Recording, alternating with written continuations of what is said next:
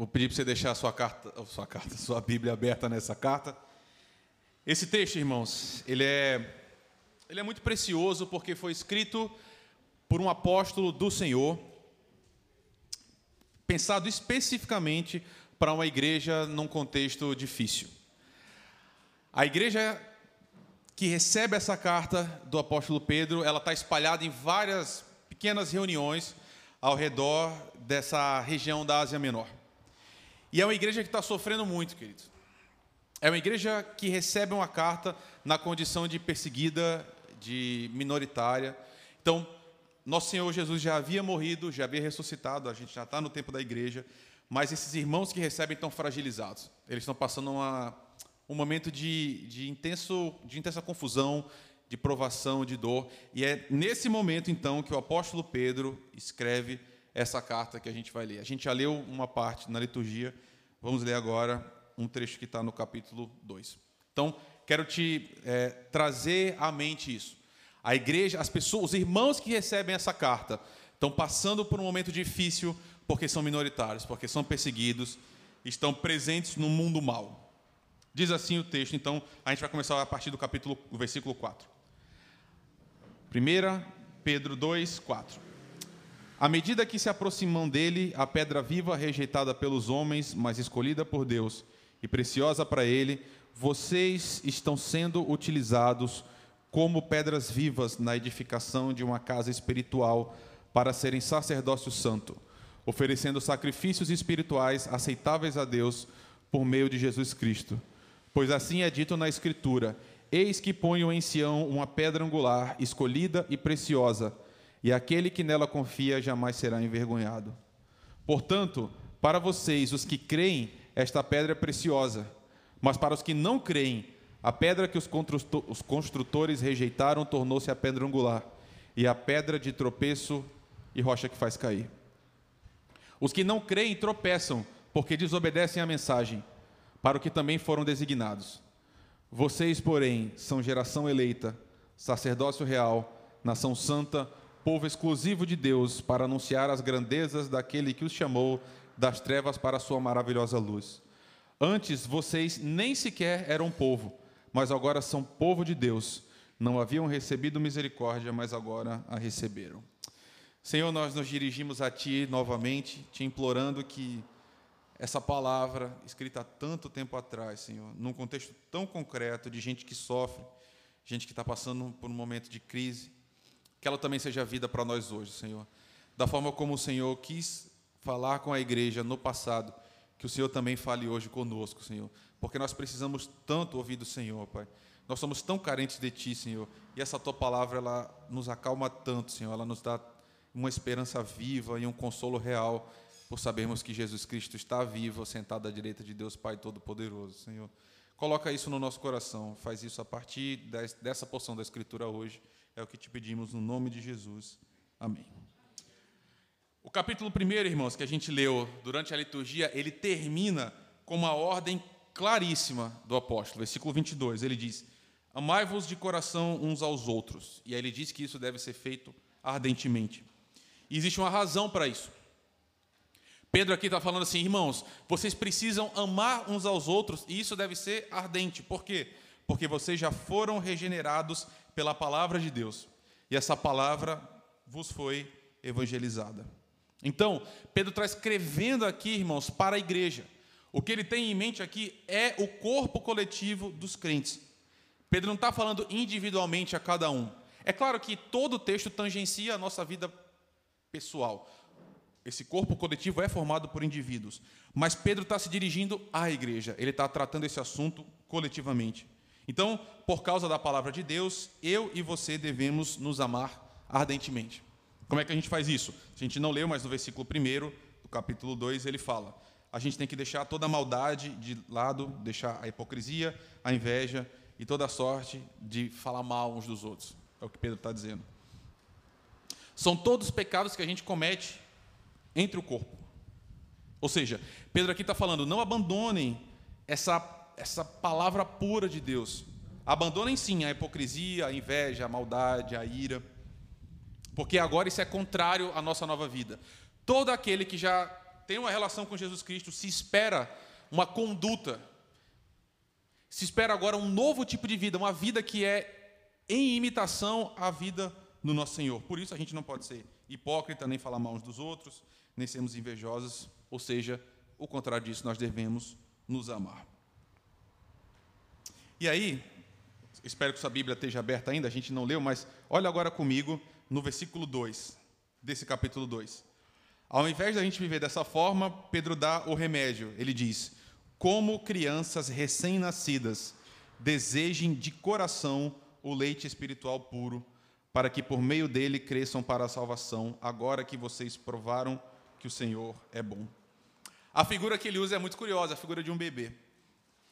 E assim, eu não tenho filhos ainda, mas alguns amigos meus nos últimos anos estão tendo e agora está chegando cada vez mais bebês. E uma coisa que é fácil perceber, irmãos, muito fácil, é que se tem um desejo no mundo que é ardente, é um desejo de um bebê por comida, por alimento.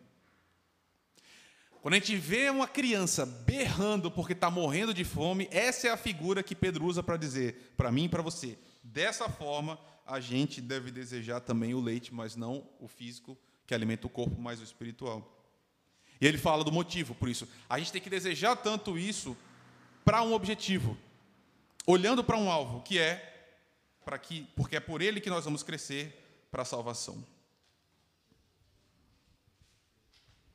Então, tudo isso deve ser feito, Pedro diz, né? Se é que você já tem a experiência de que o Senhor é bom. Ele está retomando aqui um salmo. E aqui essa noção de provar tem uma noção realmente sensorial. Inclusive, esse, esse verbo às vezes é traduzido por comer. O que ele está falando é: se você já provou que Deus é bom, se na sua vida você já passou por essa experiência de fato, concreta, de saber, Deus, o meu Pai, é bom, Ele me ama, Ele cuida de mim, então deseje, deseje estar com Ele, deseje esse alimento que vem dele. Então, a base disso tudo, tudo que a gente está falando, desse zelo, desse amor, tudo isso existe por causa dele, pelo amor dele, porque a gente prova que ele é bom, porque ele tem se manifestado bom para nós. Então, a gente chega nessa parte que a gente leu mais específica, a partir do versículo 4. Ele está dizendo que isso, esse provar de Deus, esse experimentar de Deus, nos faz achegarmos a Ele. E quando a gente se chega a Deus, algo muda. E a figura aqui também vai mudar. E aqui começa a aparecer claramente o que Pedro está falando para essa igreja que sofre.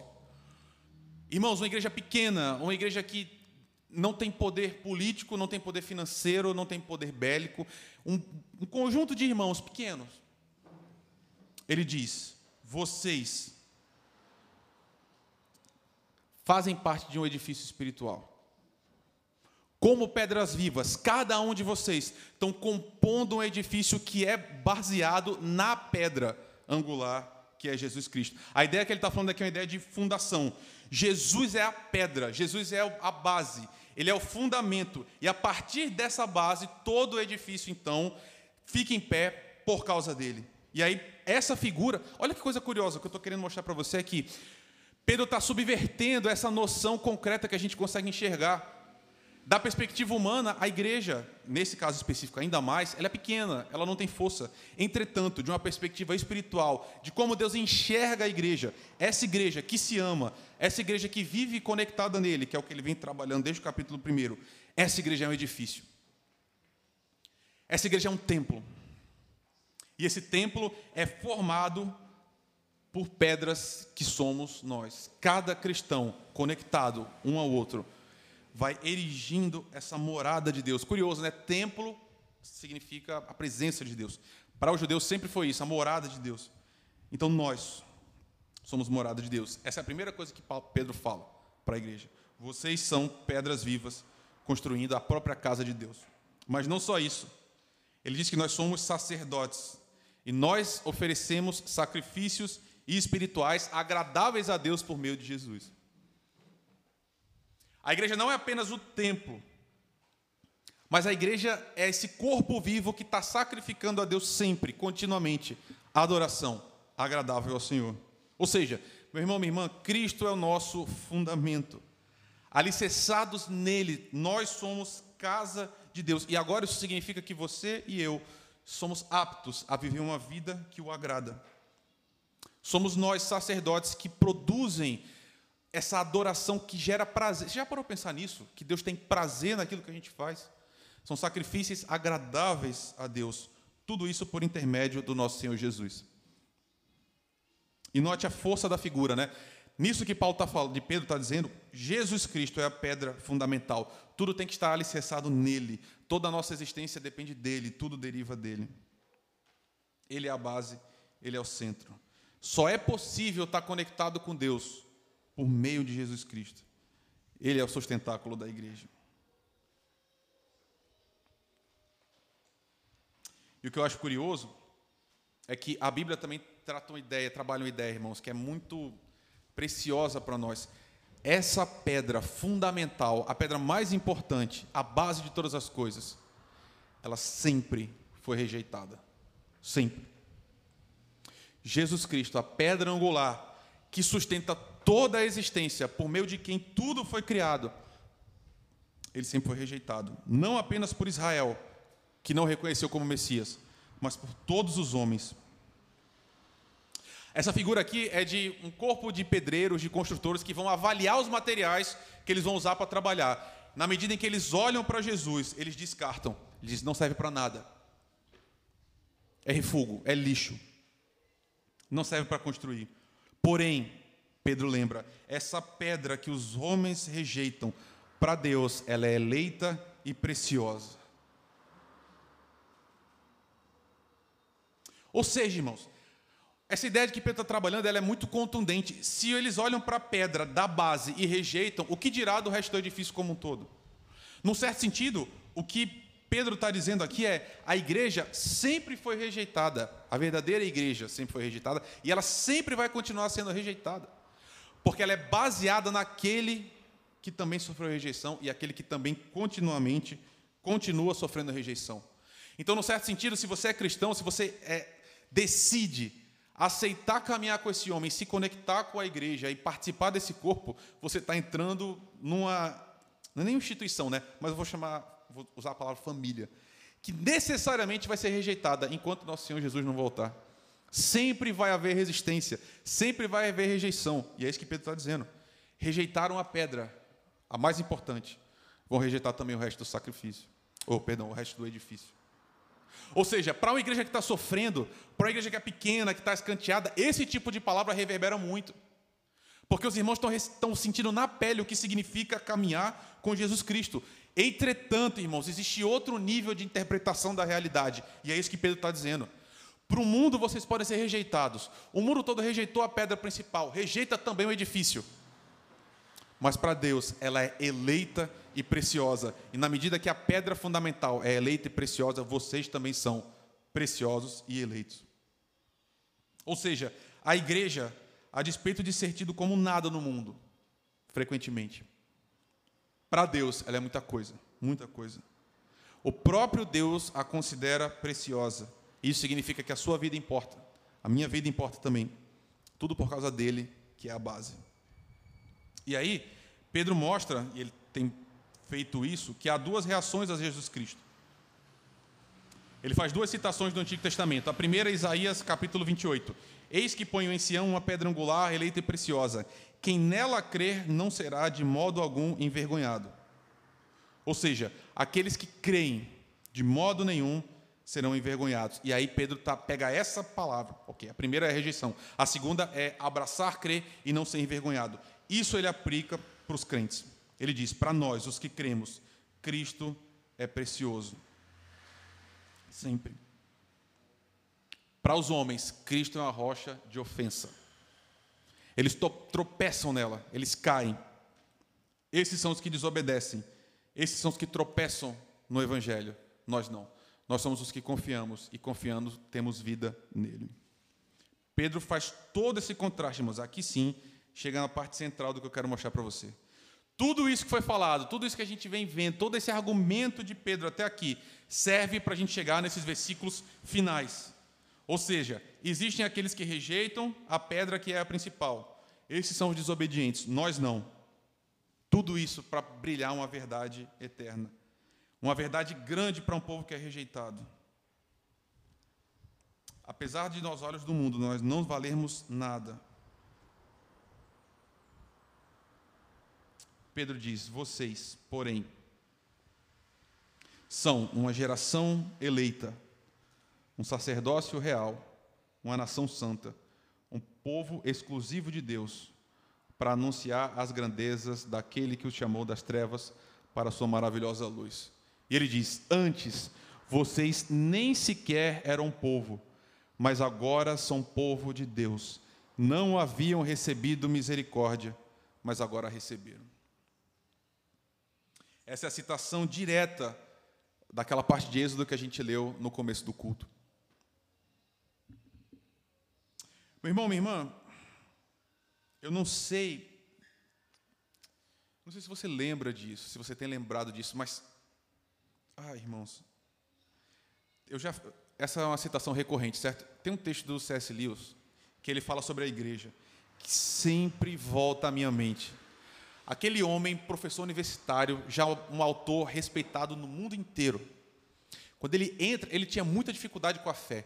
Quando ele entra na igreja, ele fala assim: quando eu escutei aquelas músicas, era uma poesia de quinta categoria com uma música de sexta categoria executada de uma maneira horrível.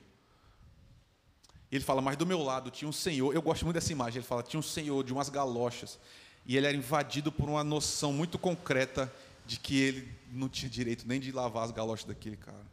O que ele está querendo dizer, meus irmãos, essa mensagem ela continua sendo uma loucura total e completa para os que não creem. Para quem rejeita, o que a gente está fazendo aqui é um absurdo total, é uma coisa ultrapassada, super retrógrada, que serve apenas para é, dirigir a conduta e meio que gerar cidadãos é, lá, minimamente controlados. Nossa igreja é tão pequena, não, irmãos? A gente é tão pequeno. A gente tem algumas pessoas que tocam, alguns professores, mas a gente não tem, assim, é, grandes expoentes políticos, a gente não tem grande força financeira, a gente não tem nada. Gente, nós, somos, nós somos uma igreja pequena de um bairro periférico do Nordeste do Brasil. Mas eu não sei se você já parou para lembrar disso, que cara, quando Deus olha para você, meu irmão, minha irmã, você é uma pessoa eleita para Deus. Cara, para Deus você é precioso. E as palavras que a Bíblia usa para se referir à igreja, ao povo de Deus, são palavras muito fortes. A Bíblia diz assim: você foi escolhido por Deus, Deus te escolheu para estar com Ele, para compor essa família. E você faz parte de uma geração eleita, de uma nação que é santa. E fala, um povo de propriedade exclusiva de Deus. Que loucura! Existe um Deus e esse Deus tem um povo e você faz parte desse povo, meu irmão, minha irmã. E Pedro está dizendo: antes você nem era povo, mas agora, por causa de Jesus Cristo, você é povo. Antes você não tinha acesso aos benefícios, mas agora você tem, porque você faz parte do povo. Meu irmão, minha irmã, a gente está entrando nesse novo ano que se inicia, né? a gente não tem a menor ideia do que vai ter pela nossa frente. A gente não sabe. E tem tanta gente machucada na nossa igreja, irmãos. Tanta gente que está passando por momentos de crise, assim, inclusive crise de fé. Gente que olha para a realidade porque a realidade está pesada demais, irmãos. Você concorda? Eu, eu, acho que você já passou por isso também, né? Toda vez que o negócio parece que está resolvendo, aí volta, não volta exatamente tudo de novo, mas de novo, pior, e a gente fica nesse ano que não acaba, né? Eu estava conversando com Camila, 2020, mesmo, 2021, a mesma coisa, 2022 parece que está começando do mesmo jeito. A gente fica, a realidade está oprimindo demais a gente, está difícil ter esperança. Mas para um povo pequeno e um povo fraco, Pedro lembra: vocês são o povo de Deus. Para Deus você é importante, meu irmão, minha irmã. E assim, você não é importante por quem você é na sua essência. Não é que Deus olhou e você é a pessoa irresistível para Deus. Do jeito que você é. Por isso que a gente canta aquele hino, né? Eu venho como sou, que sou apaixonado por ele. Do jeito que você é. Deus falou assim: Você é meu filho, você é minha filha, eu quero você para sempre comigo. E começou uma obra em você. E, vai de completar, e há de completá-la até o dia de Jesus Cristo. Eu queria que você lembrasse disso nesse ano, sabe? Que fazer parte da igreja e quando eu falo igreja, não estou falando igreja presbiteriana da satélite. Falo, quando você faz parte do povo, Você faz parte de alguém comprado por Deus. Pô, você custou, entendeu? A graça é de graça para a gente, mas ela nunca foi de graça para Deus. Para Deus custou a morte do seu filho. Jesus Cristo, é isso que a gente vai celebrar agora, e com isso a gente caminha para ser, né? Você já parou para revisitar essa história? Você era inimigo de Deus, você era uma inimiga de Deus. E Jesus Cristo decidiu morrer no seu lugar. E decidiu falar assim: a conta dessa pessoa está paga por minha causa, por amor, livremente por amor. Jesus decidiu amar você e ele continua decidindo amar você, a despeito das suas dúvidas, a despeito da sua falta de fé, das suas incompreensões, das suas quedas. Toda vez que a gente se aproxima dessa mesa, a gente está relembrando essa história, recontando essa história. E mais, o que eu espero é que agora, quando a gente vá para a ceia, isso te dê força, meu irmão, minha irmã, para enxergar que a realidade não se encerra naquilo que a gente consegue enxergar. Talvez seja nisso que eu quero insistir com você nessa manhã. Quando Pedro escreve para uma igreja pequena, ele está falando o seguinte: olha, gente, não olhem para o que vocês veem. Curioso isso, né? É um contrassenso. Mas Pedro está dizendo assim: não, a realidade não se explica apenas com os olhos. Tem muito mais que vocês não conseguem enxergar. E se para todo o resto do mundo você é fraco, você é meio louco, e você não faz sentido, para Deus você é precioso, você é eleito, e Ele decidiu morrer no seu lugar para ter você com Ele no seu corpo para sempre. Eu realmente desejo que. Eu desejo que, que você se perceba um filho e uma filha querida de Deus nesse ano, meu irmão, minha irmã. E que o amor dele por você faça com que, dentro do seu coração, você também devolva esse afeto todo em amor a Ele. Que a gente se relacione com Deus através do amor. Que percebendo-se amado, muito amado. Jesus fala sobre isso, né? Jesus diz: aquele que se percebe muito amado, muito ama. E aquele que não percebe o amor, pouco ama também. Meu desejo hoje é que você se sinta profundamente amado por Deus e que você lembre, a sua vida está nas mãos daquele que tem o mundo inteiro nas mãos também. Ele não vai deixar você cair nunca. Confie em Jesus Cristo, continue colocando seus olhos nele, porque ele está te levando para lá e vai te levar sempre.